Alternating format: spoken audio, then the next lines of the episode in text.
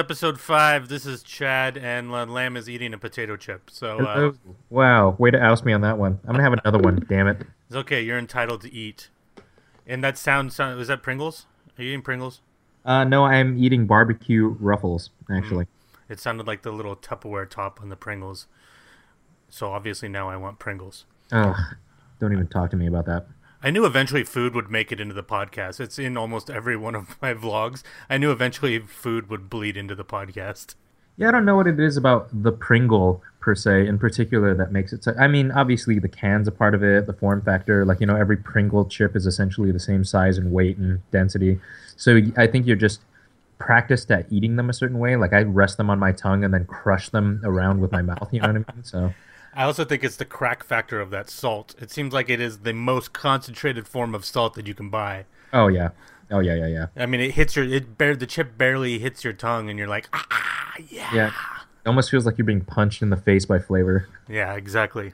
So, Lam, what's what's new with you this week? Let's do a little check in. Oh crap, new with me. Um, I'm starting to kind of dive down your road of trying to figure out how to edit um, uh, videos, um, but in in a very Giovanni esque slash Cruels esque kind of way. Um, in that I'm using primarily my phone to do it, um, which, by the way, once you get used to the interface, is shockingly easy.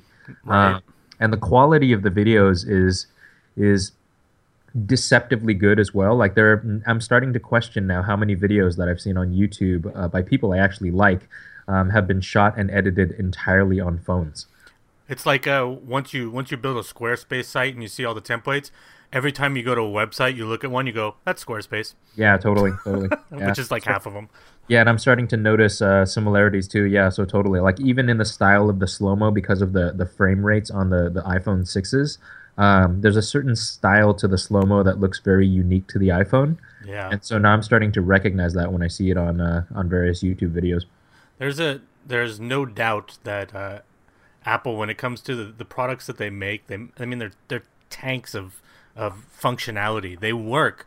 They- Yeah. the- I mean the only reason that I moved from iMovie into Premiere was because there were certain things.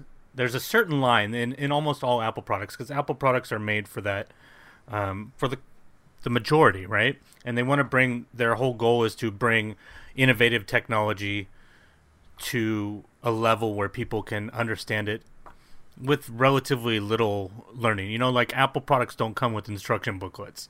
Sure. Uh, they don't feel like they need to, right?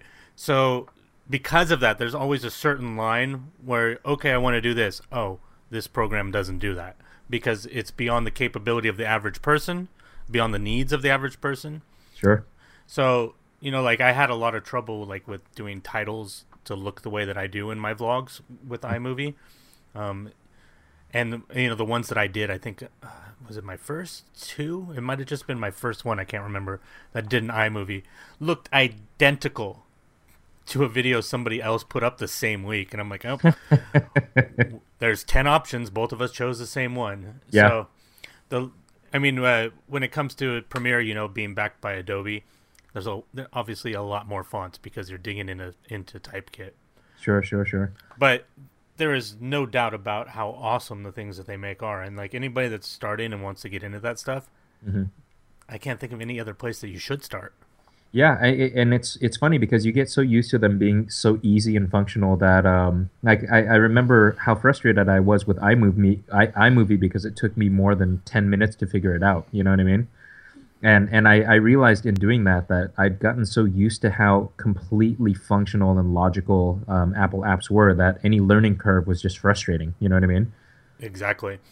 Yeah, and I feel like sometimes I've I've also had the problem where I'll go into one of their apps and it's so easy that it's difficult. yeah, that's a good point actually. Like, oh, that was stupid simple. Why didn't I think to click on that icon? Oh, I was busy looking at menus. You know? I feel like I, I feel like I had that experience a lot with drafts when I was using it at first. Like I just expected it to be as convoluted and difficult as Microsoft Word. You know what I mean? you mean uh pages? Or Pages. I'm sorry. Yeah.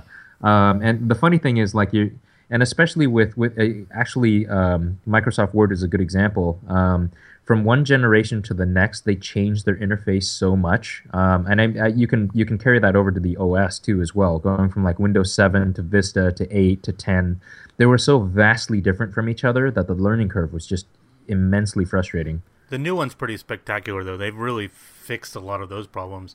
I'd say even to the point where it seems like Apple is not plugging iWork at all anymore. They're yeah. not plugging their own apps anymore. I mean, I just saw I think it was on the Apple website. When you buy an app, you can include a Office 365 uh, subscription with your MacBook. Sure. So that, I mean, that's just crazy. I mean, it, it makes sense. I mean, there's a certain level of work that decades of dedication to those applications um, have afforded Microsoft that maybe Apple just doesn't have the resources for. You know what's funny is I, I actually tangent, but not really. Um, I was I was kind of really scared of the idea of, of apps like um, Office being cloud based um, or any of the Adobe apps like Photoshop or Illustrator being cloud based. But I'm really starting to warm up to that now. Um, now that I never have to, to run updates on my own or deal with compatibility issues or worry about patches being being applied in real time. I mean, it, the cloud based stuff is actually really really awesome. Yeah, it's. I mean, I, I think in a way, um, maybe in a small way, it's like you know when refrigeration came around everybody was used to the Iceman coming and delivering that block of ice, and it was scary to imagine anything any other way. But the moment you had a refrigerator, you went, "Why would I have done it any other way?" Wow, you could have gone with so many different other analogies, and you went as far back as refrigeration. Because uh, I'm older than I look. yeah, but do, was there ever a point in your life when you had to deal with an Iceman coming around to your house? Well, when I was in the Civil War, uh, you look like you belong in the Civil War right now. There's a hey, we, we haven't mentioned Tom Waits yet in this episode, and we're just starting. But there's a great story that Tom Waits tells on stage in one of his live uh, CDs about a soldier who is wounded in the testicle by a stray musket, a stray musket pellet, and uh, he goes to the hospital, um, you know, the field hospital, and this nurse uh, had been hit by a pellet as well and ended up becoming pregnant. And it turned it out that this pellet had pierced the man's testicle and embedded itself into this woman's womb and impregnated her. What? Can it be verified by science? No, because it's a really cool story. And I've seen it in other things, so the story does exist. Do I know whether it's true? I don't really care. I'm just going to say that is one badass piece of sperm. Um, right? He was dude, like, that one's just holding on to that pellet with all it's got. You know, like yeah. when you when you got a butterfly on the windshield of your car and you accelerate, that little sucker's just holding on as long as he can. well, uh, as for our our pod our, our, podcast checklist, Tom Waits is now officially off of it. Yeah. Um, so. Going back to Microsoft, um, since you brought up Microsoft, and it does seem like we always start in the technology realm, which I guess we're we're starting to develop a formula.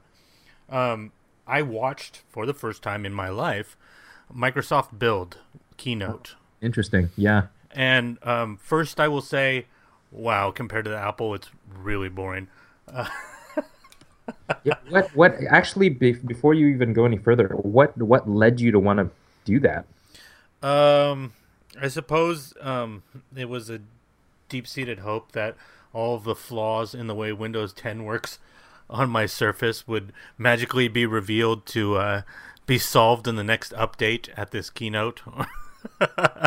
uh. And and probably a fascination to see. I mean, I'm always curious to see what direction companies are going because, I mean, just the contrast. We know where Apple's going. We've known where Apple's going for a very long time.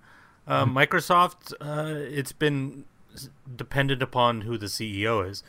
For example, with the the current CEO Satya, uh, first of all, he seems like a really cool dude, but he's definitely steering the company in a different direction than everybody before him. He's the one that drew them into this cloud-based thing. Going back to what you were saying about cloud-based, sure. so I, I'm I was curious to see how far they're going to push it, you know, and what are their plans with Cortana. Obviously, I'm always curious about the Cortana thing because you and I talk about this UI or AI thing all the time. Sure. So there's there's a lot of interesting things. So but but before I go into the few interesting things that were in this presentation, I think it's time for Lam's predictions. What do you think Microsoft announced. Just have fun with it. Wow, uh, I actually have no. God, I feel I feel like I've been living in a cave for the last two weeks. I've missed both the big Microsoft announcement as well as the the big Apple announcement. That's perfect. Uh, It'll make this even more fun. Um, I have a feeling that they announced. Oh God, um, I, I just more personal assistant stuff. Um, I, I'm assuming that the Cortana is a big part of that. Um, yeah, I, I, don't know. Uh, maybe an update to Windows 10 that basically back rolls it to what it was eight months ago when it was awesome um, versus now where it's just kind of awesome with really shitty parts that they haven't quite figured out yet. Uh, I guess. Right. Well, let me see. I guess you're kind of right, and uh, First of all, before I go even into the details, I want to say that there's one dude that they put on stage that has way more pizzazz than maybe maybe a uh, announcer, not announcer, a presenter at one of these at a developer conference should. I mean, the guy was working really hard. Give me some, make some noise, audience, make some noise, and it's a room full of tech people with laptops in front of them. Yeah, and the, I mean, it never moved above a dull roar. Um, but credit to the guy for pushing it. And you, I'm I'm gonna put a link in the show notes to this to a video. Hopefully, I can find just a clip of the video with him because his outfit is outstanding. I almost want to I almost want to send you a text right now of the outfit so that you can see exactly what it is. Did they go? Did they go um, slap chop on it and you know have him wear like the the microphone thing and all that kind of stuff?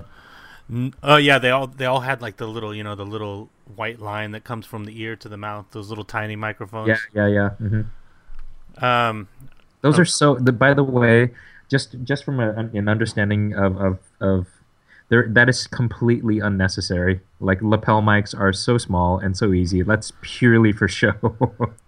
I know it's funny, but you know, I, I guess uh, maybe in case somebody decides they need to run around stage, I think these are like the things that Madonna wears on stage or something, so she can dance, right? Yeah, yeah, yeah. Um, okay, so obviously they're gonna make Cortana smarter. You guessed that right. Everybody knew that was coming because if they they don't make these AI smarter, they're useless. Yep. And um, going back to something that you and I had talked about before, they talk a lot about um, context and mm how important context is. Sure. I think that was our first episode that we talked about that. And then it trickled into the two episodes to follow that, but the, the core of it was in the first episode, yeah. Yeah, so we predicted that one. Two points for us, one for me, one for you. Yep, nice. Uh, they're gonna they talked a lot about bots and the importance of bots, which is essentially the ugly word for you know Microsoft M and all these things that they're saying. You know these bots, they're gonna move bots into Skype. They're gonna help people and open up the open up the extensibility to other people. Um, I mean, to be honest, a lot of the things that they announced are okay. you know, um, one of the things that I found interesting, obviously, first of all, going back to the reason I watched it, yes, there is a, a Windows 10 update coming. It was previously called Redstone. You know, um, now it's called Anniversary Update, huh. and they're bringing uh, basically when it it was really weird actually when they went through the features they really breezed through some stuff and um I find it really strange how they didn't focus on it. I don't know if it's because they're not working properly yet, or they just, or they just don't have the, uh, how would you say the, the theatricality that Apple does, that they haven't perfected the presentation the way that Apple has. Well, it's got to be both. I mean, if you look at if you look at at at Steve Jobs versus Bill Gates, and sure, neither of them are part of the companies anymore um, in any meaningful way. Um, but I mean, it, it, speaks to the core of their personalities. Like Steve Gates was a pretty definable human being. Like you, you just said Steve Gates. Yeah, I'm sorry, Steve Gates. Steve just... Jobs. Um, like I mean, you could you could pick that guy out of a crowd of a million. You know what I mean? Bill right. Gates. You, if you saw him at a tech conference, you'd have no idea it was freaking Bill Gates. Wow, this is so weird how this happens, man. How we we talk ourselves into things that I have written as possible things to talk about. Um, I'm gonna veer off into this topic because it's relevant right now. Remind me to go back to the Microsoft update. We'll do. Um, I found a new show on Netflix called American Genius. Mm-hmm. I think it's American Genius. It might be American Geniuses. Um, and essentially, it's one of those shows that seem like they're kind of becoming in vogue right now where it's an information based show. You know, it's essentially like a documentary style show, but they put really high quality reenactments into it. Mm. So that um, when they're talking about, you know, this person did this, you're watching above history level production. You know, like history level, I mean, History Channel, uh, when they actually did history, would put pretty good. But I mean, these are, I mean, they're not movie quality, but they're pretty darn good for reenactments. Definitely better than Unsolved Mysteries. So better better than the what I refer to the History Channel as, which is the Hitler Channel. Yes. Yes. But Um, and also above Drunk History, I assume. yeah, well, I don't know if anything's above drunk history. Drunk History is amazing. Sorry, carry on. Uh, so I've only watched one episode of it. Ironically, what was the first episode, as you would call it, Steve Gates. It's uh, Steve Jobs versus Steve uh, versus Bill Gates, Oh wow. and it's actually really fascinating because I mean, being in the Silicon Valley, we know this story, Sure. And I learned things from this episode that I didn't know. Huh. Like for example, did you know that uh, what year was? I think it was in 1997 when Steve Jobs had just gone back to Apple, and the company was tanking still. At the same time, Bill Gates was being uh, harassed by the Justice Department for being a monopoly.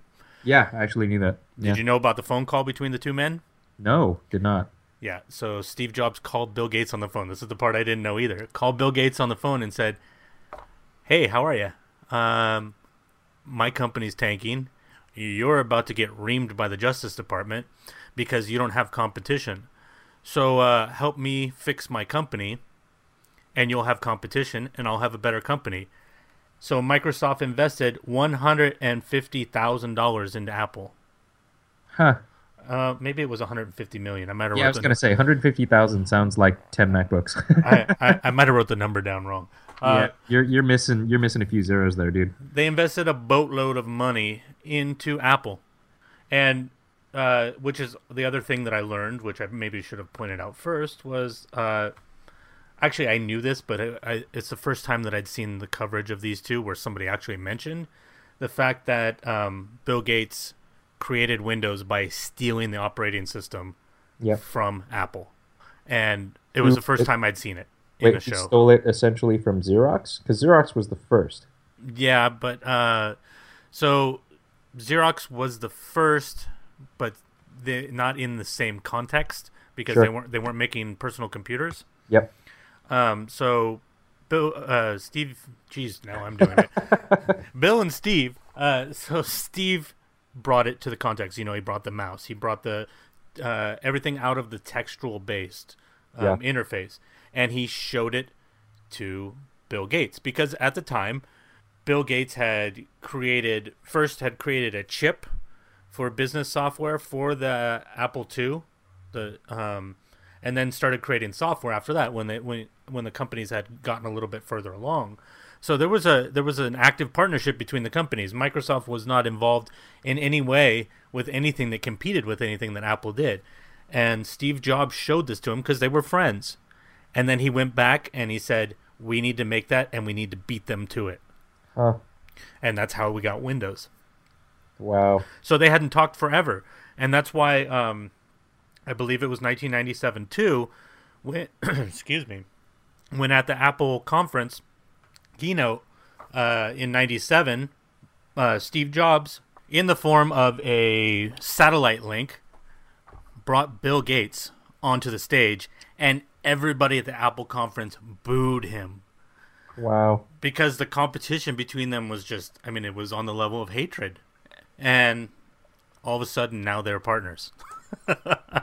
so great show, check it out. Yeah. What's it called? American Genius. American Genius. The next one is the Wright brothers, which I'm fascinated by. Do we want to do we want to segue this into what we did at the end of the show last time and talk about what we're reading, watching, and listening to, or do we want to just save that?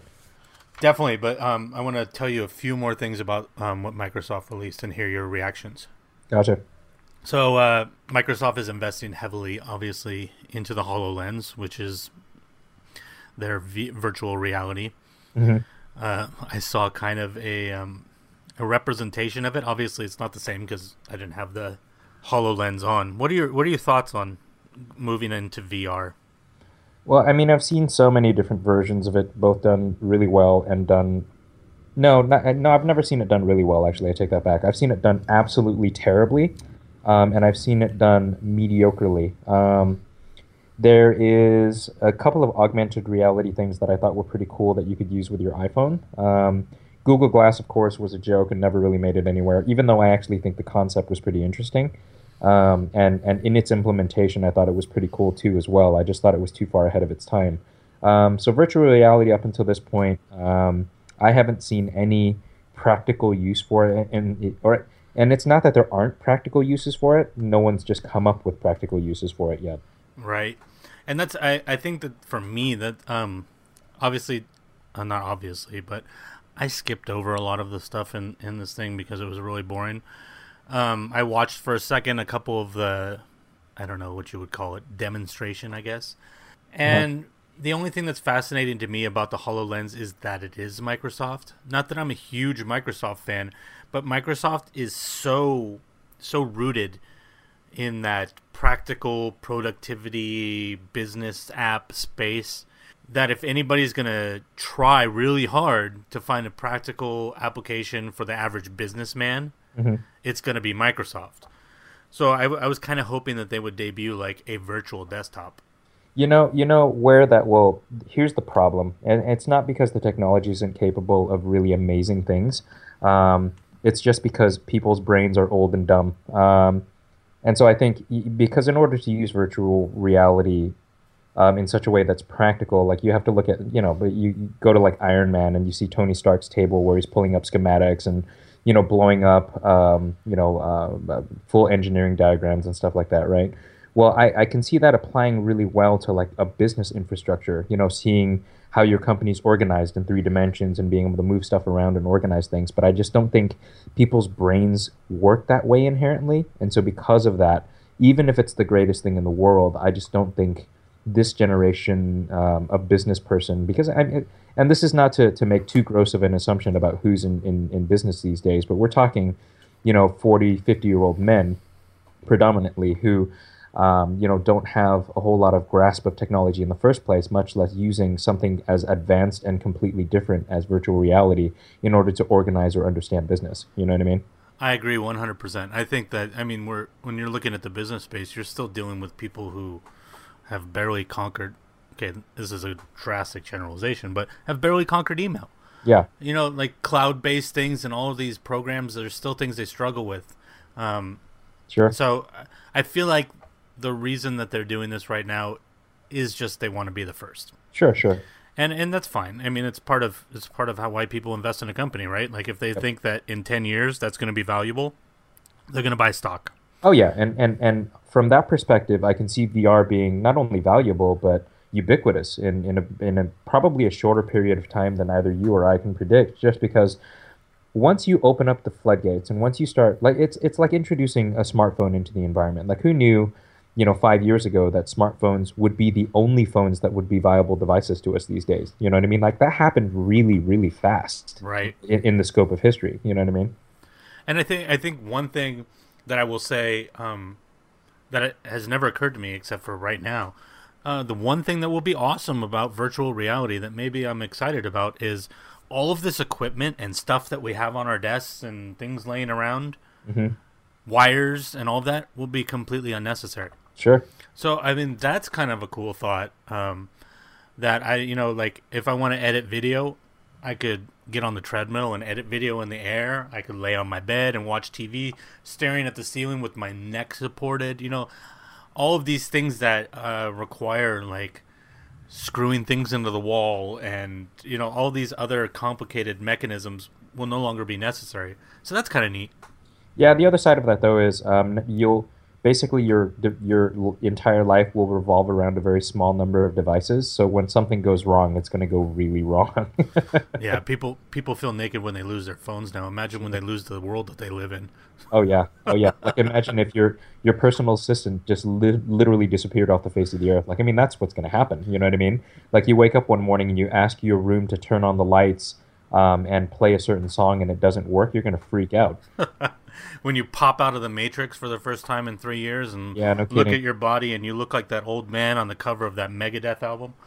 Yeah, I forget. Uh, I think um, it was Star Trek Two. I don't remember which one it was, but Bones was in it, and I remember Doctor McCoy. Oh no, it was uh, it was um, Star Trek Four, the one where they go back to Earth, they, the, where they go back to San Francisco and try to Oh, with a the whales. Yeah, and I remember seeing Bones go into like a, an operating room and, and watching people get cut up, and he's like, "Ugh," you know, like, like you guys still cut people up. That's so savage. You know what I mean? And here's what's hilarious, Lam. You've done it again. You Uh-oh. just steered into another thing on my list. That's Oh. what that's what I've been watching recently. Really? I've been watching the original Star Trek, and I have to admit, even though the special effects are cheesy, there's a lot more depth to that show than I expected. Oh yeah, sure. There's Yeah, a and, and I mean, even even the movies, the movies have have social themes in them that are pretty deep. I mean, we all the stuff like with Uhura being the first, you know, um, strong female lead and all that kind of stuff. Um, that stuff's pretty pretty obvious, but I mean, even the things that they talk about when it comes to the environment and how to, you know, like Star Trek Four was all about how we we completely destroyed the environment and wiped out eighty percent of the species on the Earth. You know what I mean? right. So yeah, it's really cool. It's interesting. Yeah, there's there's one episode I, just, I mean like I've been watching it and you know some I didn't expect a lot from it so I wasn't really paying 100% attention to it. Yeah. And I found myself, you know, sometimes I'll be doing something like doodling or something. I look up in the middle of this episode and there are episodes, iconic episodes of that show that even if you've never watched it, you've probably heard of. At least if you're in the nerdy space that you and I are. Uh-huh. Um, and this is not one that I've ever heard anyone mention. It's called uh, the Galileo 7 and it's essentially uh, Bones, Spock, Scotty, and three random dudes, which you know what that usually means, Yeah. uh, get stranded on a planet with nothing but their shuttlecraft. And the only thing that's really worth mentioning in this episode is the amount of tension between the characters for the entirety of the show. And it's not dealing with a specific topic or anything like that. It's just that tension between the characters was way grittier than I expected. And it all of a sudden, I'm like, I, I like this show. Sure. And it's funny how something that small can do that. Yeah, it's funny that you say that. Like, um, there are, there, especially with next gen, um, there are quite a few episodes that are that are different than what you would expect um, from a sci-fi show. Like, I remember uh, it, it all it's all it always ends up being Jonathan Frakes too. Um, and here's where we really dive into my Trek nerdiness. Um, is that Frakes always had a, a tendency to direct the weirder episodes. Um, some of which, like, there was one in particular where um, they were all having this experience while they were sleeping, um, and they were being abducted in their sleep and they didn't know it. Oh, yeah. You know what I mean? Like they were all constructing like this really scary room, and they were all really terrified. Like it was it was a very interesting episode. It had nothing to do with ships being blown up or anything like that, but it was just really really scary. You know what I mean? I wonder if Frakes did that episode where they all were de evolving. Oh yeah yeah yeah yeah. That's another weird one. That's a weird one. Also, the uh, one where Picard is, uh, I forget the Kardashians, uh, Kardashian, Cardassian's name. Um, that that uh, ended up capturing him. Do you remember What's that? what's that one? I have to laugh because I didn't realize what error you just made until like 20 seconds after you made it. it made sense to me. Uh, sorry, ask me again. But there, there was there was an episode where Picard's captured, and like this Cardassian is trying to convince him that, um, you know, um, uh, like the, the Enterprise has been destroyed, and it's just he and, and this Cardassian guy, and and, and, oh yeah. and the, the famous line, "There are four lights," you know, when Picard's like yelling it. At Oh yeah. When he's when he's nuts. Yeah, when he's trying to drive him absolutely bonkers, basically. Like that, I think that was a Frakes episode too, and that was a great one. Oh man, actually, I mean, I think you and I grew up at the right time for that show. We were old enough that we wanted something more than cartoons, Mm-hmm. but we weren't old enough that we approach that with anything critical. Sure, And sure. it, so, it's not there a bad still- show that deserves criticism. It's just some people can't deal with that kind of fantasy. Sure, sure, sure. And I, I, I feel like there's something that's lost in all of that. Um, you know, like Enterprise. I, I honestly still think Enterprise was just a just a joke, and and Voyager was kind of annoying to me. Um, Deep Space Nine was cool just because, um, especially in the later years when um, Sisko basically shaved his head and turned into to Othello and and started to to get crazy and wanted to kill people. Um, but you know, like the new generation of Star Trek um, with um, J.J. Abrams. I mean, don't get me wrong; they're a whole lot of fun, and they're very stunningly good mo- or stunning looking movies.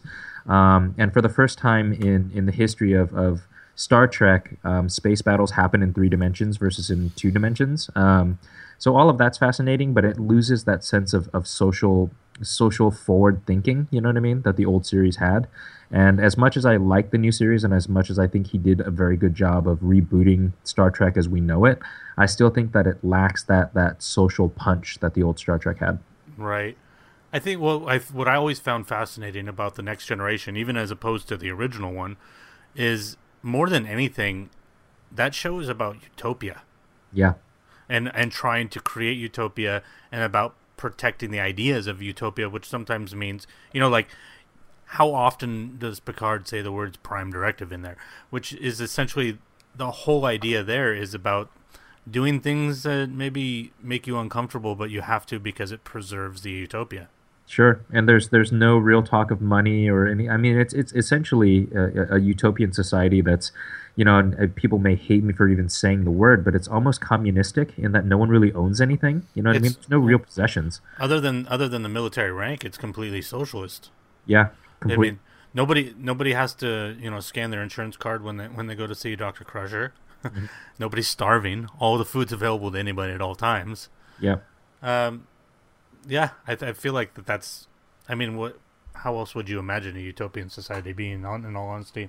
Sure. Sure. Um. And then, and then even in within the Star Trek universe, when you start transitioning to like Deep Space Nine, where you start introducing currencies back into the equation, and I think this was kind of done on purpose in a way, is you start to see the inherent problems with it. You know what I mean? Right.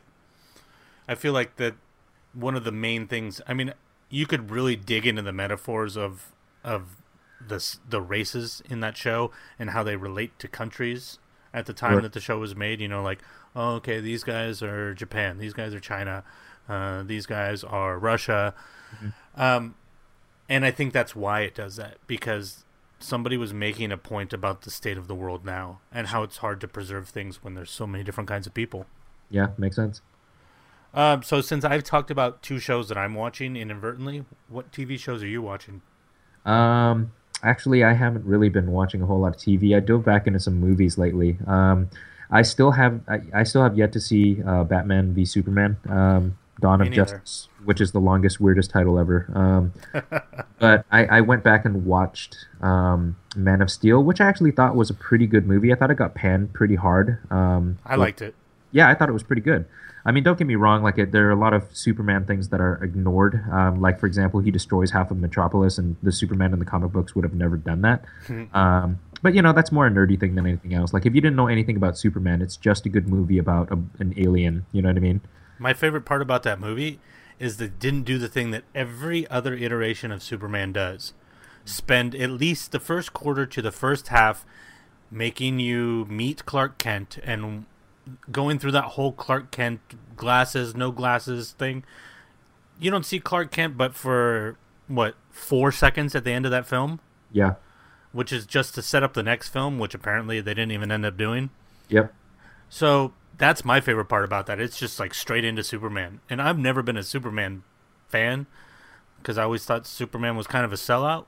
Yeah. Um, but I liked that Superman. I felt like he was gritty. I felt like there was um there was a struggle in him that I hadn't seen in a lot of the cartoon and movie representations before.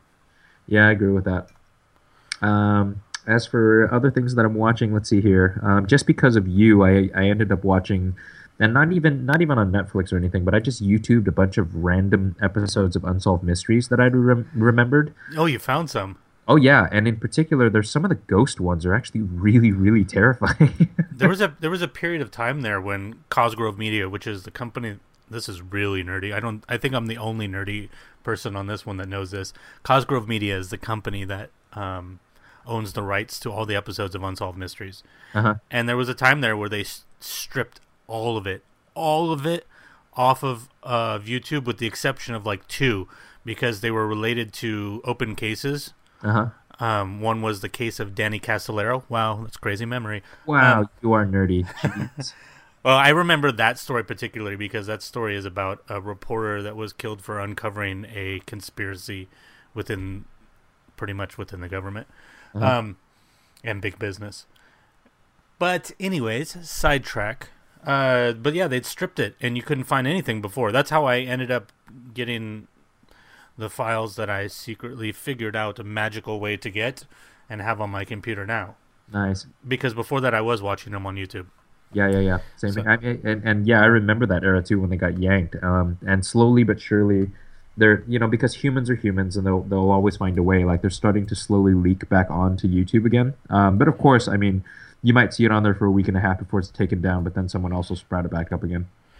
So, uh, other than Ghosts, what did you see? What? Let's let's get let's get deep on unsolved mysteries.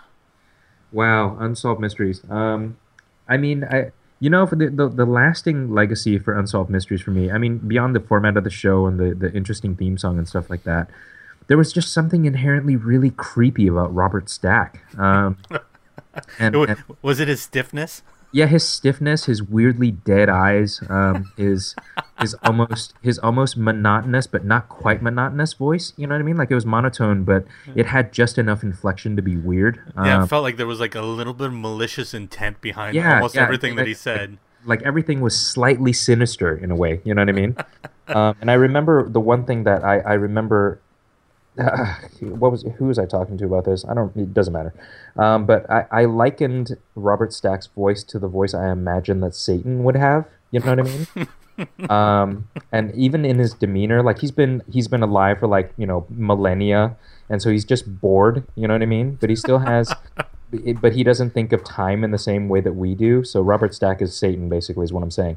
Um, but like he he thinks of time differently. So for him, everything there's not really anything that gets him that excited or anything like that. So yeah, Robert Stack is basically the devil. I think that that core of that weirdness of what it, that mixed with the music, of course, and I think in some ways there's a weirdness from the really horrible acting that's in it. Sure. And by the way, for those who don't know, Matthew McConaughey got his start as a reenactor on Unsolved Yeah, I remember that. I just saw that recently. I own the episode. And you know, for for the amount of for the time in which that show was on the air too, um, and this is only something that that that a certain level of nerd would would recognize, I think. But there was a darker aesthetic to the show, um, and in a very obvious way. Like the cuts were slower, the color temperatures were colder. Um, you know, the, the the just just the overall tone of the show was very specific. Um, and I think that that's that's an underappreciated aspect of that show is how how how subtly grimy they made it without being obvious about it. Yeah, on the production end, there was definitely a lot of theatricality in that that n- maybe nobody else had done in a true crime type show. Um, also, here's something interesting, and I don't know. I'd have to actually look this up to figure it out. But I have a couple episodes in my little toolbox. No, not toolbox.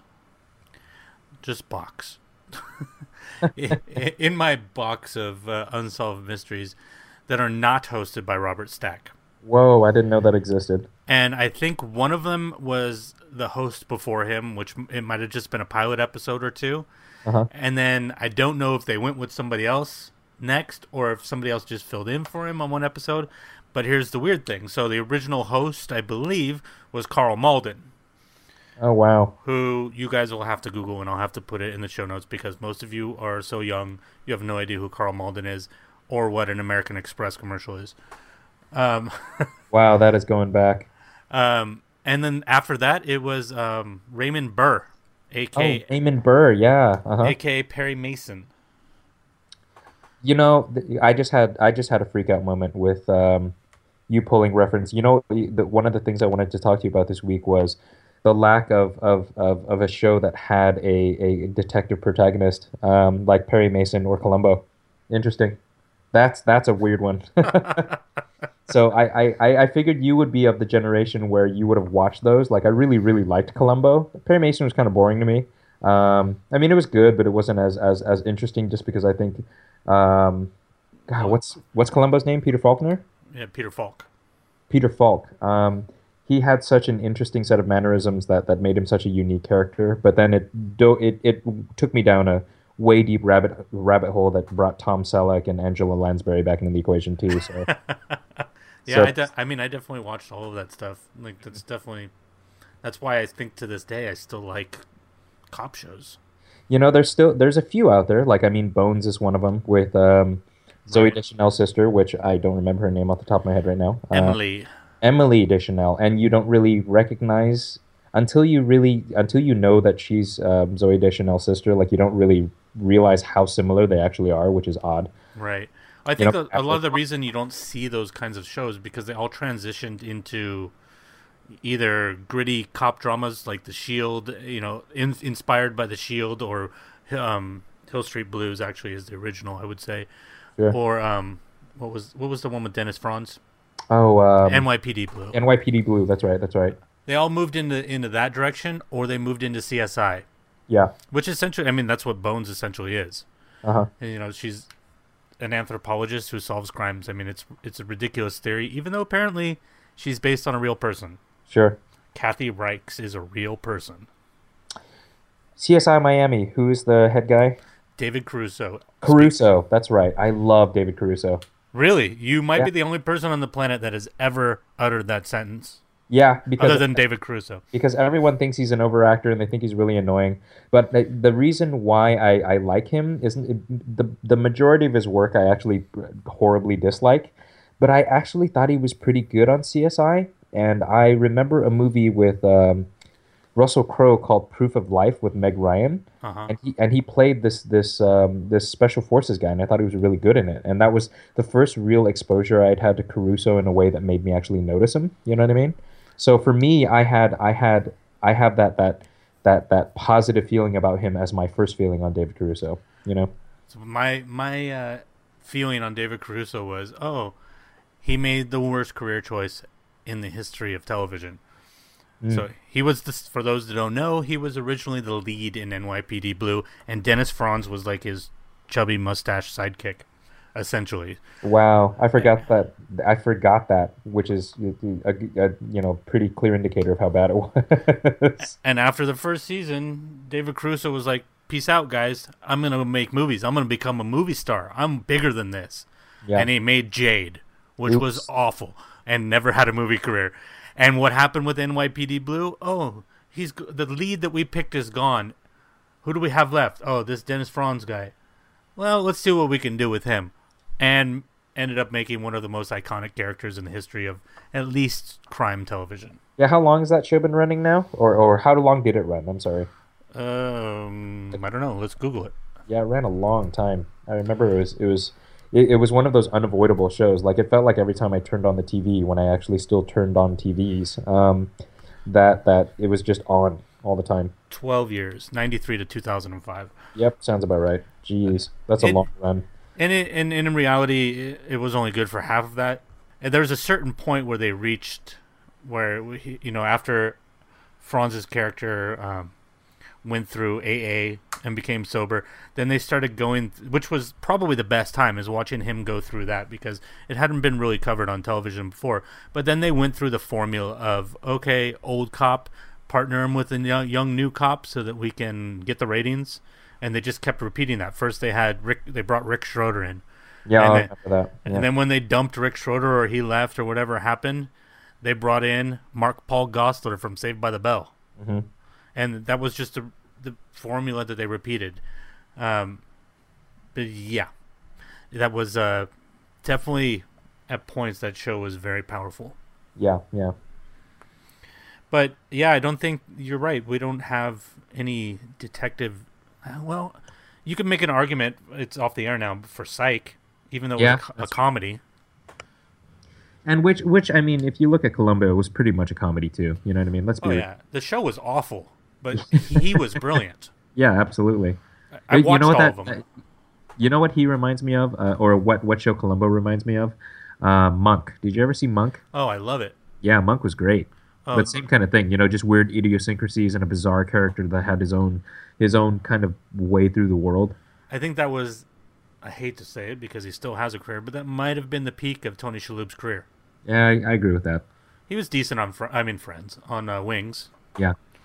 Uh, awful, awful choice to be Splinter in the last Ninja Turtle movie, though. Oh, I don't even remember that.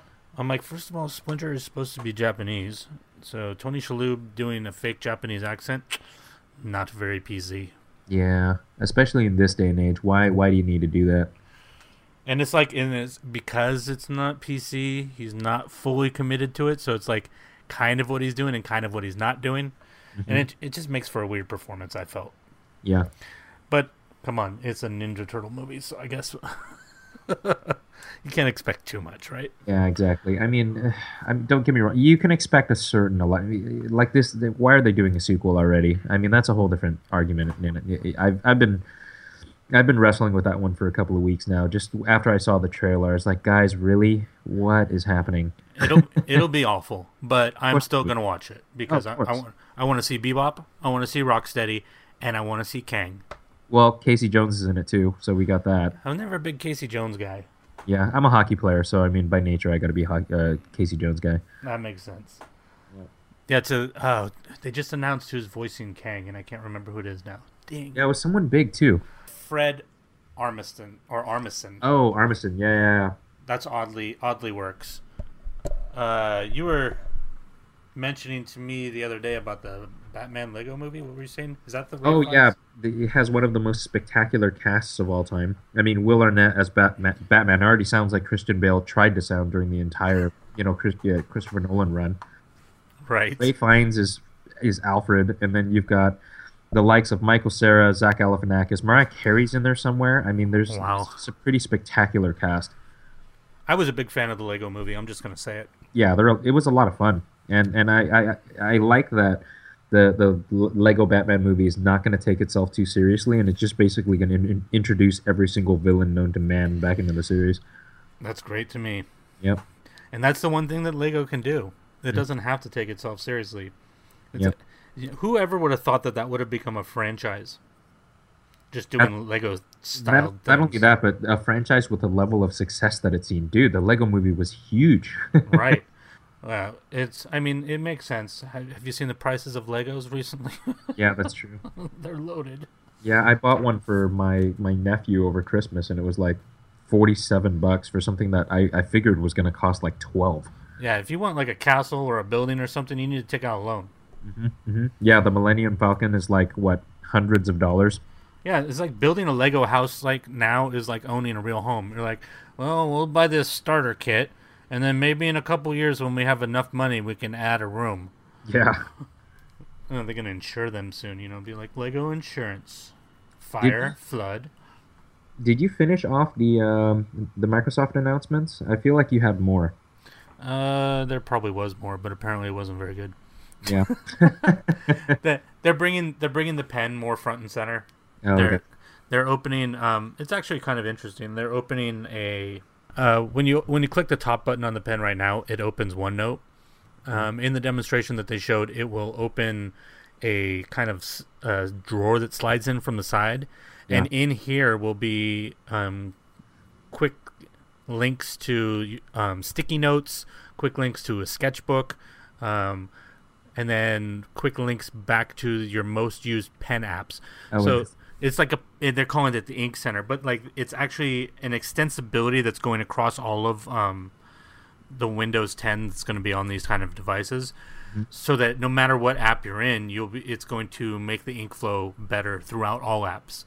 Um, and then they also introduced it's an on-screen ruler and that's actually really cool. Oh that's helpful. Yeah. It, it just pulls out a ruler and like dude you can do like they're showing like oh you're in uh, keynote not Keynote. What is the name of that app? PowerPoint. You're in yeah. PowerPoint, and you're making a PowerPoint thing. Pull out your ruler, and you can. And they're using it to do graphic design with this ruler. Um, That's... pretty neat. And then Photoshop is making a French curve for the fo- Windows version of Photoshop, which is outstanding if you know what a French curve is. It's like one of those little clear plastic plastic things with it looks like a wave in the ocean, so you can make all different kinds of curves in art.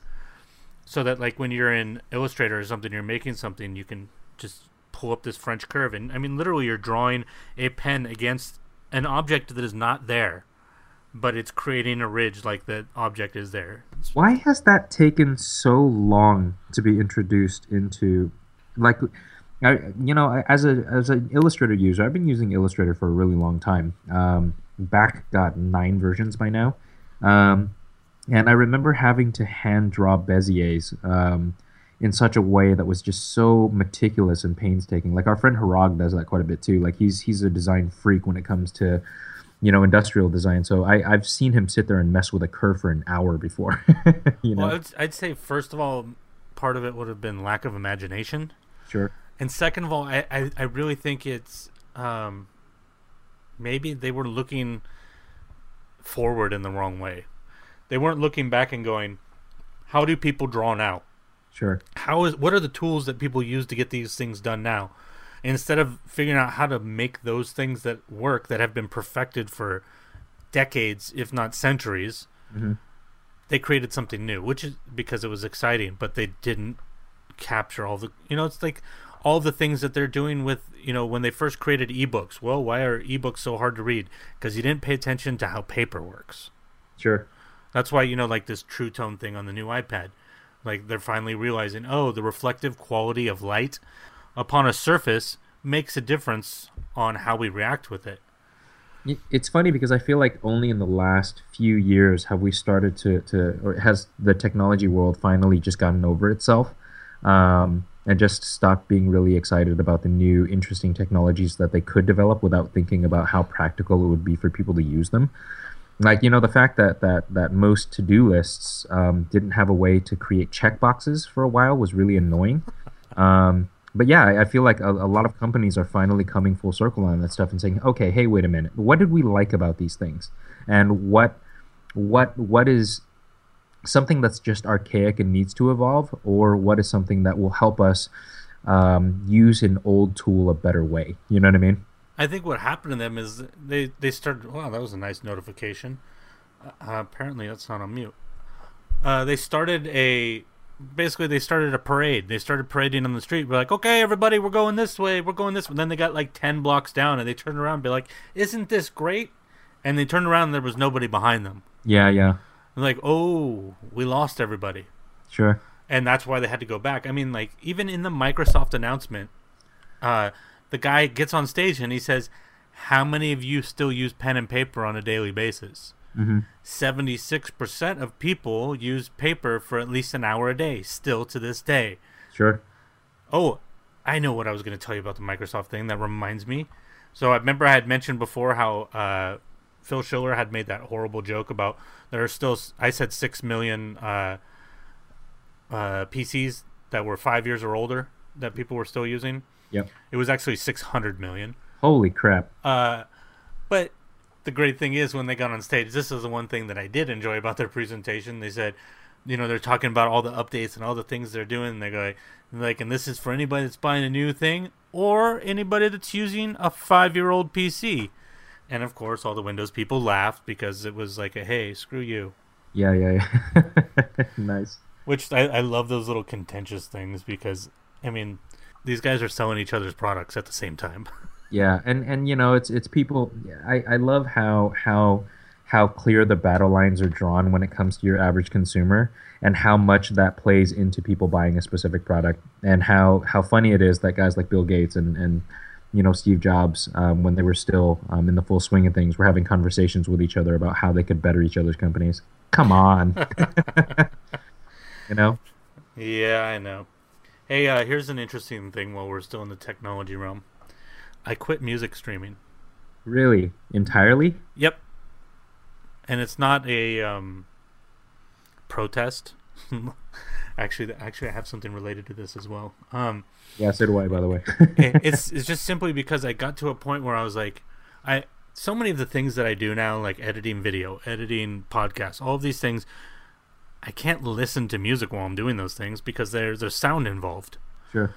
So when you're doing that much stuff where you can't listen to something else, I looked at how much time I was actually listening to music, and I'm and I came to the realization that like I'm not positive that I'm listening to music. I'm listening to ten dollars a month worth of music. Huh. I'm just not positive that I am. So I'm throwing ten dollars at Apple for no reason, Yeah, for possibility that I might want to listen to something. yeah. What were you going to say about streaming? um, that no one still has a good interface.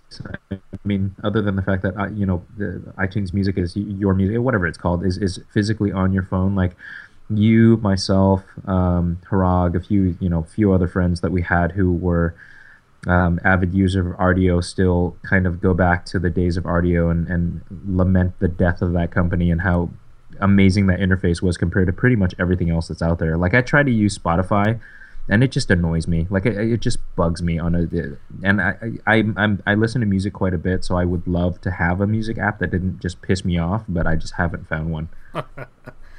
well, maybe you should try Tidal. Just kidding. Ugh.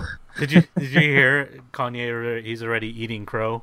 Yep, yep. That's he, that didn't take long. My album will never be on Apple Music. Everybody, it's available next week. Yep. he yeah. went. He went. He held out what a month and a half. Yeah, barely. I mean, I I never believe anything that guy says anymore. So I wonder how all those people that signed up for Tidal so that they could hear his music feel now. Yeah, like idiots, basically. Because I mean, because you know how how the Kanye camp works. The people who are Kanye fans are so vehemently Kanye fans that you can't even say anything bad with. Them. They're like Trump fans. You know what I mean? Right. Like you can't have an opinion that is different from theirs without them just getting ragingly mad at you. That might be the strongest political statement ever made on this show. Kanye is Donald Trump. He is Donald Trump. And I mean, don't get me wrong. Like, I think you and I get in the weeds when we even start mentioning politics. Um, but, you know, it's not to say that you and I aren't politically minded. We just don't want to introduce that into the podcast because it's a whole, it's a different podcast, basically. Right. Well, I feel like once you go political, it's it's like what Kurt Vonnegut used to say about sex in books. He says once you start introducing sex into a book, that's what it becomes about. Sure, sure, sure. because that's the whole thing. It takes over everything. Once you introduce too much politics into a podcast, it takes it over. But we have weighed heavily into the FBI thing. Well, maybe yeah, but that's different though. I think that's a more personal freedom thing versus you know political parties or legislation or anything like that. But something that we could do, kind of um, um, a, a, sideways move is just to talk about Kanye in um, and just basically assume that we're just talking about about Trump. You know what I mean? Because they're essentially they're essentially the same person doing the same thing in two completely different spaces. I just I, I just think it's really important that everybody knows that birds love Bernie Sanders. that video is actually incredible. Whether yeah, whether, whether you like the man's politics or not, it's pretty cool. Yeah. Just I I would, and and I don't mean just because a bird landed on his podium. I just think his reaction is so genuine um, that I enjoyed it. It's he's in the middle of making a point and he stops to appreciate this bird, and I just I enjoyed that as a video. Sure, uh, I agree. I agree. Uh, what I don't enjoy is that knowing that the FBI is already using their uh, cracking thing to bust into another phone. Yep. Uh, Alabama was it? Is it? God, that didn't that didn't take long, did it? Oh my! And it, it somebody somebody posted something it, online that made me laugh. I think I think yeah here it is. It's a fake conversation. It says FBI, you should do it. It's just one phone. Apple, no it isn't. FBI, we got in. Apple, you should say how. It's just one phone. FBI, no it isn't. That whole conversation kind of captures the whole thing right there. It's like, yeah, you guys, uh, you lied. Yep. Agreed. And it's it's it's astonishing how little shame they have for lying to go ahead and do it this quickly. I mean, there's they didn't even wait. Not even. I mean, it's been a not even a week. Has it been a week? No, it hasn't been. Uh, might might be just at about a week, basically. Astonishing, astonishing. Okay, yeah. let's get out of the weeds. What are you What are you reading? Um, oh, this is a fun collection this week. Um, so I, I was digging through my garage trying to basically give away a bunch of clothes. Um, and I came across one of my favorite books of all time, which also reminded me of one of my favorite websites of all time. Um, the name of the book is Our Dumb World, um, and it's a book that was created by The Onion um, that basically goes through every single country in the world and gives um, interesting facts, um, uh, untrue facts, and just funny commentary about the countries themselves is an absolutely hilarious book. Do you have it in front of you? Yeah, I do. All right, give uh, us a, give us a few. Okay, let's see here. Let's let's talk about. Um, let, let, me find let me find a good one. So uh, talk amongst yourself for a second. Talk amongst ourselves. I'll tell you what I'm reading while you're looking that up.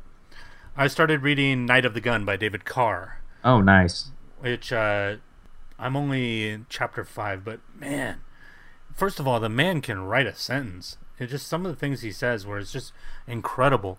Um, but the basic, uh, it's essentially a memoir, um, but it's a memoir done with more skill and more literary ability than most memoirs are done. Most memoirs are very pulpy. Um, David Carr was a journalist, famous journalist, who at one point in his youth was a pretty much a junkie and an alcoholic while still being a journalist. Huh. Um, and then was fired for it. He died recently of cancer, um, unrelated. He turned his life around and ended up working for, I believe it was the New York Times.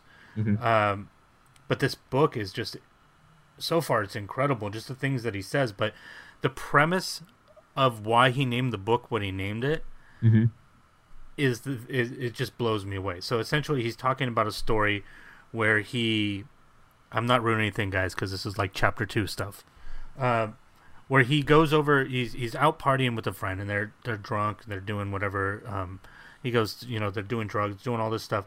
He's just out of his head, right? And him and his friend get in an argument on the way to the parking lot, and they actually get into like a physical fight, like a altercation.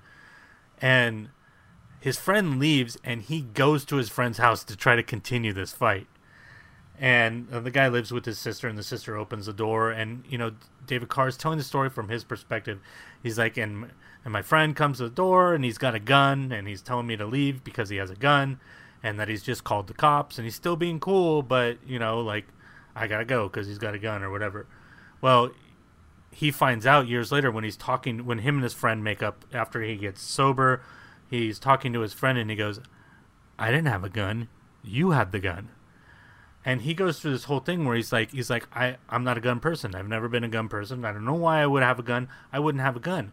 He's like I'm not saying that the guy's a liar. He's like but it, I I don't see myself as having a gun. And he talks to another friend from that time. So he starts to decide like he's going to track down this story, right? And he brings out his uh, reporter roots, tracks down another friend, and the other friend goes, "Oh yeah, you got a gun. You you tried to make me go back into the house and get it for you. It was in the and so the whole premise of the story or the of the book is essentially the idea of like he was so far gone that there's this story that he doesn't know what's true and what's not. And I assume going forward, the whole purpose of this book is for him to break down what really happened on wow. the night of the gun. And I'm just going to read the one sentence from it, and then I want you to go to your book. Okay. He says, I am not an enthusiastic or adept liar. Even so, can I tell you a true story about the worst day of my life? No. Wow. Pretty great. Interesting. Well, I mean, how how far deep into the book are you? Chapter five. Well, how many chapters? I have no idea. i have been doing it on audiobook, so. Oh, gotcha. Okay. I think I'm like less than ten percent in. Gotcha. Oh, I have the book here. I have the physical book. I'll tell you right now. There are 60 something 60 something chapters. Holy cow, so you are barely into it then. Yeah, I've just cracked into it. gotcha. Okay, so give me give me some of this uh what was it? Our our what world? Our dumb world. Our dumb uh, world. So basically, it goes in to describe some of the cities um, in some of the countries as well. Like uh, here's the thing on Brazil. Um, the description of Rio, Rio de Janeiro is um, soccer goal temporarily eclipses nation's economic, po- cultural, and political crisis. Um, in Sao Paulo, the city murder rate has gone down since the um, statistic- statistician in the city was murdered a year ago, um, which I thought was pretty funny.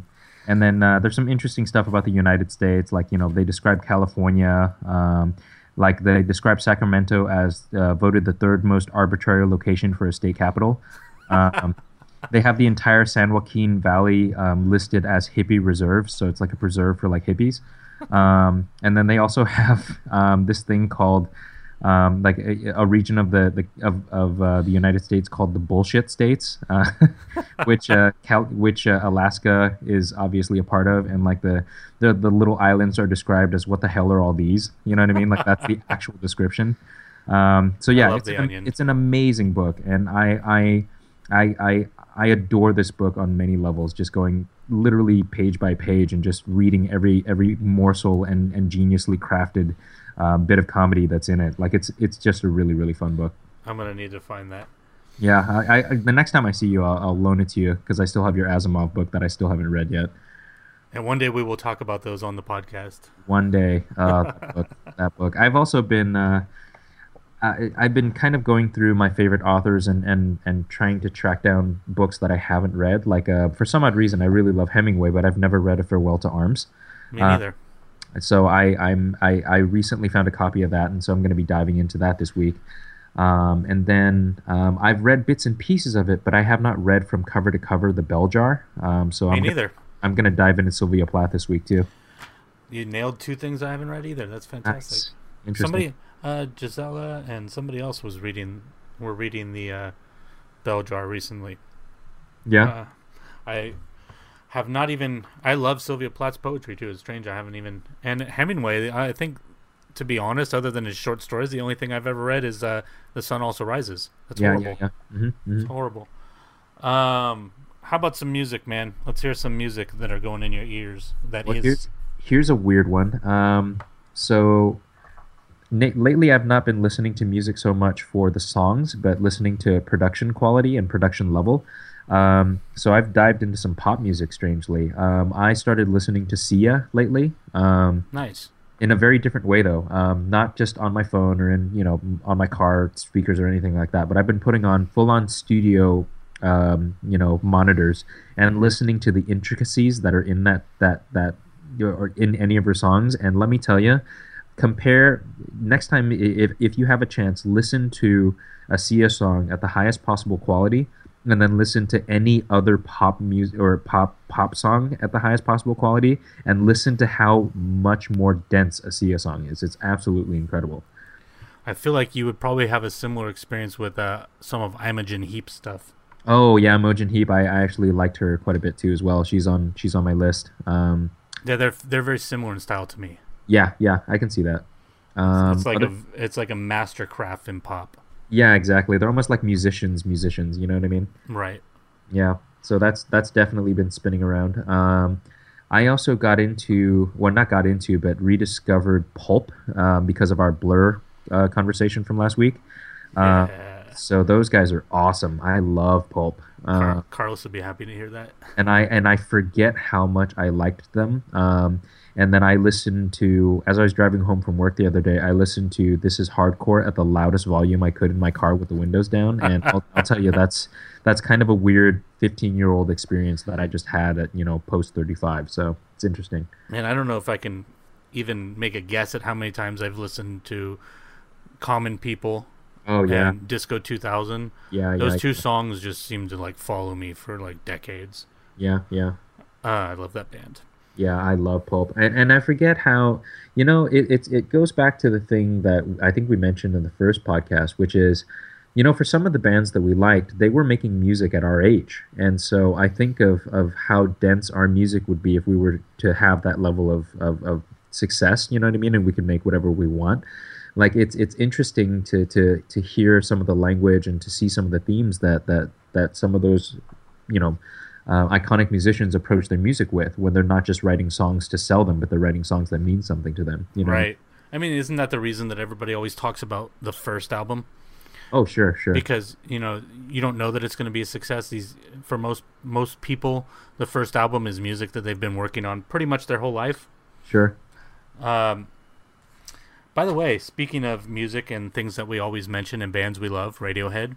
Uh huh. Uh, have you li- have you listened to this week's um, Back to Work? I have not.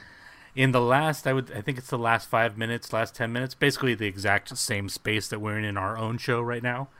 They mentioned not only for the first time they mentioned the FBI versus uh, Apple, and they mentioned Radiohead. Oh, I did hear this. Yeah, and, my- I remember I was going to talk to you about that. I My mean, instant reaction was, "We've been copying you. Now you guys are copying us." yeah, it seems like it seems like we go back and forth with those guys. Like we're also talking a lot about personal assistance. They talked about geofences too. That was weird. Yep. Um, so I mean, yeah, there's a lot of odd parallels. I mean, obviously they've been doing this a lot longer than than we have, so they're crisper in a way. Yeah. Um, but Yeah. yeah, we, we, we, it seems like I, I, I'm I don't know. Maybe we're we're all kind of on the same smart road. I suppose we're trying to get smarter, and so in the process of doing so, we we rediscover certain things that we never gave enough credit, and we discover brand new things that will be spearheading the way into our futures. You know what I mean? Exactly. The other show that I listen to that's very similar to our format and similar to Back to Work is called Cortex, Oh, and I, Cortex. I believe Cortex is a show that the guys at Back to Work listen to. So like Cortex is to Back to Work what Back to Work is to us. but I was listening to Cortex, and you know, like I'm familiar with their voices. And then the other day, I was like looking for something in the App Store or something that directed me to something in the in the iPhone App Store. And you know, they all have these introductory videos. And all of a sudden, I start watching this introductory video, and the narrator is one of the guys from Cortex. Oh wow, weird. It was a strange moment where I was like, "Oh, I guess maybe that's what he makes money doing in voiceover." Yeah, it's like seeing Chris Hardwick do a, a commercial for Chrysler. That's really strange. Did he do a commercial for Chrysler? Yeah, I think he did, and I, I did, you know, just or it was something. I don't, I don't know if it was Chrysler, but he was in a suit, and it was the weirdest thing to actually see him speak with a face. You know what I mean? Like it's, it's very odd. Yeah, I, I didn't know what he looked like for probably like six months of, of listening to Nerdist, and then I finally saw him. I'm like, oh, he's not as nerdy looking as I thought he would be. Yeah, he's the MTV guy from the late '90s. Yeah, with Yeah. Jim McCarthy. Yeah. Yeah. You know what's funny is uh it, it- because of the mention of, of you know the anthem albums or like the first albums um, that most of the art, these artists make. I was I've been thinking about um, you know artists that don't have just one album wonders and and Bowie's back. So that that's a mention. Bowie's always back for me. Hey, we had to bring we had to mention Bowie today too. Yeah, yeah, yeah. That's true. But Uh, I, I also have a particular love of, of certain people like Trent Reznor um, with Nine Inch Nails. I mean, I, I think some of the more brilliant stuff's actually the later stuff. Uh, I agree. I agree. So yeah, fun. Uh, for me, music actually, this would be as of yesterday. Um, I was flipping through, and um, because I canceled, like I said, I canceled Apple Music, so I still have iTunes Match. So I still had like some music on my phone, and I'm like, all right, what do I got? What am I gonna listen to? And I had um, Odessey and the Oracle by the Zombies, Yeah, and it's a great album. I mean, it's one of the great 60s albums and once it gets to time of the season everything the world just freezes because that song is so good and it's so good i posted you know, what's your uh who's your daddy you know the who's your daddy line is he rich like me i Uh-huh. posted that on to uh, facebook and got enormous amounts of, of replies apparently everybody else knows how amazing that song is sure. and uh, Amanda, our friend Amanda, uh, had mentioned we got into a conversation about like sexy songs. I said that is a sexy song, and then "Beast of Burden" by the Stones is a, is a sexy song, and then she said "Hypnotized" by Fleetwood Mac. Oh, nice. Yeah. I'd never heard that song before. Really? How did you miss never. that? I'd never heard pre Stevie Nicks, pre Lindsey Buckingham, Fleetwood Mac, as far as I knew. Sure. Never heard it. And so I checked out that song and I'm like, that is an incredible song. I love the drum beat. And then I found, you know, because I was just, I wanted to hear what the whole album sounds like. I found it on YouTube. So I went through and I listened to it. Oh my God, that album's incredible. Huh. It's called Mystery to Me. And yeah, I, I, don't think I've ever heard that album all the way through. 1973. And uh, I mean, it was so good. I listened to it one time through and I went on Amazon and I bought it on vinyl. and Interesting. it's it's coming like next week. And oh, there's there's one song on there called "The City," and it does something I've never ever ever heard anybody do- do in a song before. So a lot of times you have like like slide guitar. Slide guitar is usually used as lead lines. You know, you've got a rhythm over under, over and under something, and then your slide guitar is going over it. Well, Sure. in this song "City," this the slide guitar is the rhythm, and then there's this crazy wah wah guitar that's the lead over that. Huh. and there's these crazy squeals in the guitar and it's just it's it's amazing. It's like the allman brothers had a baby with stevie wonder. Wow, that's an interesting leap. yeah there, there's no other way to describe it. Oh that reminds me. Gotta write something down. Stevie wonder. I'm naming the episode while we're live today. I'm going robert stack to stevie wonder nice. Well, I've got a few weird ones for you in there too as well. I've been kind of going the opposite direction. I've been looking for music with content, um, and kind of giving a lot of of, of artists and songs. Um, not not a new, uh, not a new chance or anything like that, but just re-listening to them to them again with a different perspective. And the two that have have really stuck out to me this week, Willie Nelson is amazing. Yes I, I am shocked at how little I appreciated Willie Nelson until this week. Um, and the second is, dude, Tears for Fears is unbelievable um, in in their their I, I never really I mean I I now really understand the people in the 80s who really who really gravitated towards them and who really saw them as the the, the, the, the social pop culture leaders of the music world during that era. I now kind of get why. Oh, and the, and the engineering on on those albums is incredible too. Just the, the, Yeah, the way that uh, the- yeah. I mean, it's one it's it's one guy making the music and one guy singing. It's it's, it's the same formula as Wham, uh, Eurythmics, Limousines, you know, all the way to now. Like, but that oh, you listen to that and it's like those guys what they were doing. I mean, like Shout, that song is so Oh perfect. yeah yeah yeah yeah. And going back to Willie Nelson, I mean, the man, he he's the man that wrote "Crazy" for Patsy Cline. Mhm. The man can write a song. He, like he wasn't him and Bob Dylan weren't taken as seriously at the time because they both had peculiar voices. Yeah. But there's no doubt about their songwriting skills. Well, well, even beyond the songwriting skills, because there are plenty. You know, I go back to Radiohead when it comes to this. Um, but like even with Radiohead, there are times where Thom Yorke literally just throws lyrics in as throwaway lyrics to make them sound good. Um, Weird Fishes comes to mind. You know what I mean? Yeah. But Willie Nelson, lyrics are unbelievable. I mean, they could be poems by themselves. I mean, if you just separated the music out and just looked at the lyrics for what they were, which is this week was the first time I actually did that. And he is just, he's not just a good songwriter, he's just a good writer. You know what I mean? Uh, Angel flying too close to the ground. Yeah, yeah, yeah, yeah, yeah. The Redheaded Stranger, the album is it's a story album. Yeah, great lyrics on that as well. Yeah. There's there's actually I don't know if you'll be able to find it, but there's actually a Willie Nelson tribute album from 1996 Mhm. called Twisted Willie. No, I haven't seen that. That is, I I would say in that context, um, it's interesting to hear because uh, for the first time I realized that by people covering a song, you could actually appreciate the craft of the song divorced from the personality of the person who was performing it originally and who wrote it. Um, and a lot of Willie Nelson's songs that I know really well, I actually heard for the first time on this album. Interesting. So you've got uh, like there's Johnny Cash does something on there. L7 is on there. Wow. Uh, who else is on there? Presidents of the United States of America. Remember those guys? Oh, yeah. Jerry Cantrell does a song on there. Uh, Jello Biafra, Reverend Horton Heat, uh, the band X, Wow, that is a diverse group of musicians. and uh, as I mentioned, Angel Flying Too Close to the Ground, Kris Kristofferson, and Kelley Deal. That's random. Yeah. So it's basically it's like, uh, what was that? What was that country group that Willie was in with Johnny Cash and Waylon Jennings and Kris Kristofferson? The Highwaymen. Yeah, the Highwaymen. That's right. That's right. So it's basically a bunch of '90s bands with the Highwaymen making an Uh-huh. album of Willie's songs, and can't go wrong.